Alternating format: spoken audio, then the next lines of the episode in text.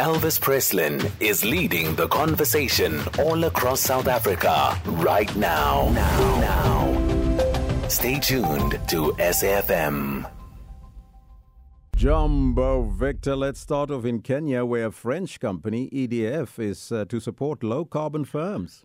For some Elvis, yeah, Electricité de France, that's like the Eskom of France, just to put it into context.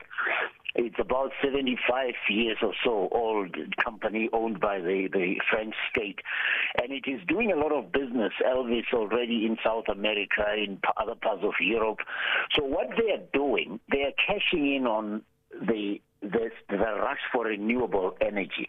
If you listen to the discussion now, the just transition on the part of the South African government, the amount of money that the developed world is willing to pump into developing economies to lower carbon footprint, these companies are doing exactly what Brain Drain is doing in areas like nursing. They are looking to developing economies where bureaucracy might be keeping entrepreneurship back, and they are taking the smartest of the entrepreneurs and innovators they are taking them from all over the regions of Africa, Cameroon, eh, North African countries, South Africa, East Africa, and they are going to get the six regional winners to go and compete in France. What this does is to showcase the best on the African continent, and they're not going to win much, but about 220,000 euros, which will be a lot for an entrepreneur in Africa. But the idea is not the 20,000 euros, Elvis, is to make sure that the most talented in Africa continue to if you like, work for the developed economies because they are going to take them and fa- find a way of incorporating them into their own economies. That's how EDF grew to be the international powerhouse that it is.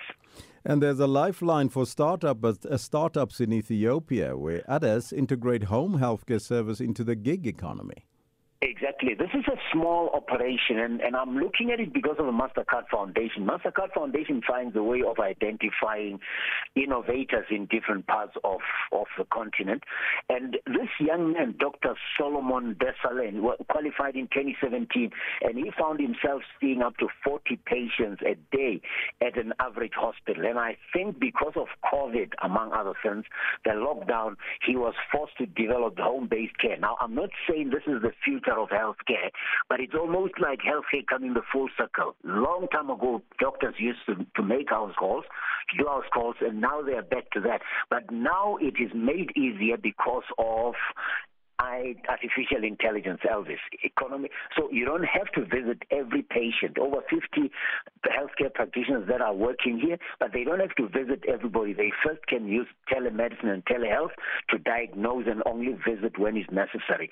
Ethiopia is a large country of 100 million people. I don't think they have enough doctors, but because of technology, they will be able to take care, take advantage of the few doctors that they have, and this home-based care using technology. It might just be a trend to watch because we are not going to have enough doctors. For example, in South Africa, in provinces like Limpopo, we have less than one doctor per thousand patients. So this could be one way. Find the doctor in a central location, use artificial intelligence, get the healthcare professionals, the primary primary healthcare workers into the homes and, and do the, the kind of home-based care that, that these Ethiopians are doing. And uh, next to us, uh, Zimbabwe, the mealie prices are dropping because of the Zimbabwe dollar strengthens.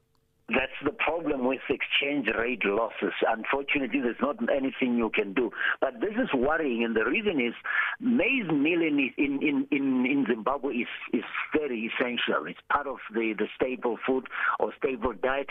And the reason I found this story interesting is that last week I saw another story that Zimbabwe, for the first time since 2001, had a surplus in corn, and they were able to export. Now, to be exporting while maize meal back home is costing so much, this is as much as 180 rand per 20 kilogram bag. It's not going to be sustainable. I mean, life in Zimbabwe is very expensive. I saw a tray of eggs for over ten dollars yesterday, and and it's it's just an indication of how unstable that economy is. And unfortunately, when your re- the reasons for your instability have to do with exchange rates, there's not much you can do.